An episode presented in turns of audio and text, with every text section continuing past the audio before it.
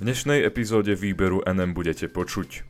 Valo a bratislavské komunity vyzývajú na zastavenie nenávisti. Západní lídry sa stavajú na stranu Ukrajiny. Európska únia podľa Zurindu potrebuje reformy. Konferenciu o jej budúcnosti víta. Prajem vám príjemné počúvanie.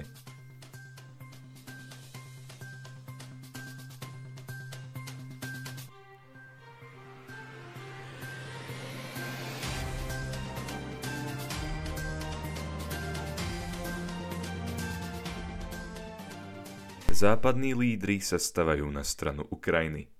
Európske národy sa stavajú na stranu Ukrajiny a odsudzujú agresívne ruské kroky, informovala o tom britská stanica BBC. Predsedníčka Európskej komisie Ursula von der Leyenová a predseda Európskej rady Charles Michel vyhlásili, že Európa na Rusko uvalí masívne a bolestivé sankcie, informovala tlačová agentúra Slovenskej republiky. Dvaja najvyšší predstavitelia únie dodali – Rusko týmito nevyprovokovanými a neospravedlniteľnými vojenskými akciami hrubo porušuje medzinárodné právo a podkopáva európsku aj celosvetovú bezpečnosť a stabilitu. Podľa tlačovej agentúry Slovenskej republiky sa na stranu Ukrajiny pridala aj slovenská prezidentka Zuzana Čaputová. Tá ostro odsúdila kroky Ruskej federácie voči Ukrajine. Ukrajinským občanom aj vedeniu krajiny vyjadrila plnú podporu a solidaritu. Prezidentka Čaputová konštatovala, Nádej tých, ktorí si mysleli, že Rusko sa uspokojí s vojenskou okupáciou časti Donetskej a Luhanskej oblasti, sa ukázala byť ilúziou. Agresiu odsudila aj slovenská vláda na čele s premiérom Eduardom Hegerom, ktorý na sociálnej sieti uviedol, že zo strany Ruska ide o neospravedlniteľný barbarský čin a hrubé porušenie medzinárodného práva. O pomoci Ukrajine slovenský premiér uviedol – Slovenská republika stojí pri trpiacom ukrajinskom ľude. Vláda Slovenskej republiky bude v súčinnosti so spojencami v NATO a Európskej únii pomáhať v sebaobrane Ukrajiny pred ruským agresorom a zasadzovať sa za zastavenie bojov. Nastolenie mieru je podľa neho prioritou, no uviedol. Dnes však vieme, že je ho možné dosiahnuť len tým, že demokratické štáty budú mať voči diktatúram a despotom vojenskú prevahu a ich odvetné kroky za agresiu budú mať silný moment odstrašenia. Vláda ubezpečuje občanov na Slovensku, že spolu so spojencami v Severoatlantickej aliancii urobí všetky potrebné kroky na odvrátenie vojny, ktorá zasiahla nášho suseda. Minister Ivan Korčok na Twitteri takisto odsúdil ruské kroky, ktoré označil za porušenie medzinárodného práva a zásady charty Organizácie spojených národov. Vojenský útok rázne odsúdil a označil ho za priame ohrozenie európskej bezpečnosti. Hovorca nemeckej vlády uviedol, že kancelár Olaf Scholz sa rozprával s ukrajinským prezidentom Volodymyrom Zelenským a uistil ho o plnej solidárnosti Nemecka v tejto ťažkej hodine. Podľa tlačovej agentúry Slovenskej republiky kancelár ruskú operáciu označil za evidentné porušenie medzinárodného práva. Dodal, Ukrajine a jej obyvateľom posielame našu solidaritu. Šéf nemeckej ekonomiky Robert Habeck navyše uviedol.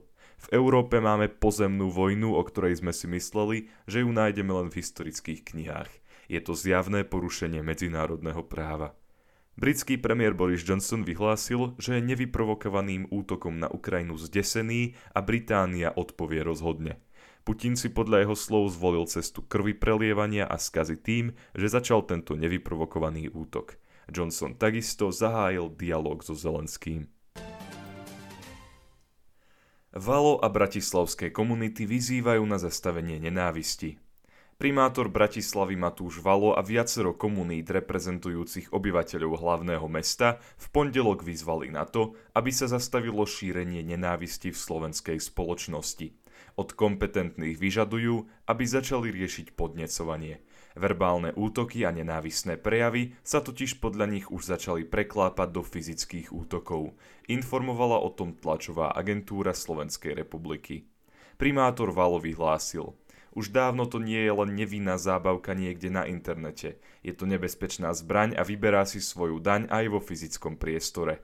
Zlo, ktoré je prítomné na sociálnych sieťach, sa podľa neho už preklápa aj do fyzického priestoru slovenských miest. Podotkol pripravujú nás o zvyšky súdržnosti, na ktorej každá komunita, mesto či štát stoja. Primátor aj zástupcovia komunít uviedli, že zloba ich napáda zo všetkých strán. Podnecovanie a stupňovanie nenávisti, napriek tomu, že pôsobí abstraktne, sa podľa nich s ľahkosťou mení na agresívne správanie. Nenávisť je citeľná už aj v uliciach miest a Bratislava podľa Vala nie je výnimkou. Povedal. Židovská komunita v poslednom období čelí násobnému zvýšeniu verbálnych, ale aj fyzických útokov oproti minulosti. Na čoraz agresívnejšie správanie nás upozorňuje mestská polícia aj ľudia z dotknutých komunít. Podľa neho nie je pochopiteľné, ako sa môže niekto, kto spravil niečo hrozné, s týmto správaním ešte chváliť pred ostatnými a povzbudzovať ich, aby konali podobne. V Bratislave sú podľa primátora zhromaždení ľudia rôzneho pôvodu, náboženstiev a pochádzajúci z rôznych krajín nálepkovanie, vyvolávanie nenávisti voči etnikám, náboženstvám či štátom robia z týchto ľudí terče nenávisti. Valo skonštatoval. Práve tieto komunity vždy ako prvé pociťujú, keď sa prejde od nenávistných slov k fyzickým útokom. So zástupcami komunít primátor vyzval, aby sa verejnosť pokúsila zo svojho okolia vytesniť nenávisť tým, ktorí sa ju snažia šíriť prostredníctvom internetu alebo z poslaneckej lavice, odkázal, aby sa spametali. Povedal, nenávisť, ktorú v nebezpečnej koncentrácii šírite, neosedláte. V konečnom dôsledku zničí aj vaše politické kariéry. Medzi tým však zničí kvalitu životov tisíckam ľuďom a povedie k rozpadu spoločnosti. K výzve sa pripojil aj teológ Daniel Pastýrčák, predseda židovskej náboženskej obce Bratislava Tomáš Stern, publicista Michal Havran, Zuzana Števulová z Ligy za ľudské práva, lekár Peter Sabaka, Silvia Porubenová zo Slovenského národného strediska pre ľudské práva či komik František Košarišťan. Európska únia podľa Zurindu potrebuje reformy. Konferenciu o jej budúcnosti víta. Európu a celý svet trápi množstvo vecí, medzi ktorými je napríklad oslabenie demokracie, klimatické zmeny či rastúca inflácia. Európska únia preto potrebuje zásadnejšie zmeny v jej fungovaní. Pre tlačovú agentúru Slovenskej republiky to uviedol bývalý premiér Slovenskej republiky Mikuláš Zurinda. Ten uviedol – ak je pravdou, že rešpekt a kredibilita Európskej únie vo svete skôr upadá, ako by narastala, tak potom je konferencia o budúcnosti Európy dobrou iniciatívou. Veľké výzvy posledných rokov, ktorými boli globálna finančná kríza, mohutná imigračná vlna, ako i pandémia ochorenia COVID-19 a reakcie Európskej únie na tieto krízy, svedčia o potrebe zmien, o potrebe reforiem tak na úrovni členských štátov Európskej únie, ako aj jej únijných inštitúcií. Bývalý premiér spomenul aj súčasnú geopolitickú situáciu. Povedal, súčasné napätie spôsobené ruskou agresiou a vojenským tlakom voči Ukrajine, významné zmeny v globálnom geopolitickom priestore, najmä správanie sa Číny, vyžadujú dôraznejšiu odpoveď medzinárodného demokratického spoločenstva vrátane Európy a to nielen na diplomatickom poli, ale aj v oblasti bezpečnosti a obrany. To ale nie sú jediné problémy, ktoré v súčasnosti trápia Európu. Zurinda konštatuje, ako je oslabovanie demokratických noriem a princípov, dopady klimatických zmien a technologického rozvoja, rastúca inflácia, ako aj zadlženosť našich ekonomík či kultúrne vojny medzi liberálmi a konzervatívcami.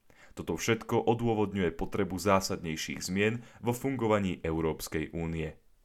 Otázkou je podľa neho to, ako s podnetmi, ktoré občania počas konferencie prednesú, naložia kompetentný a zodpovedný.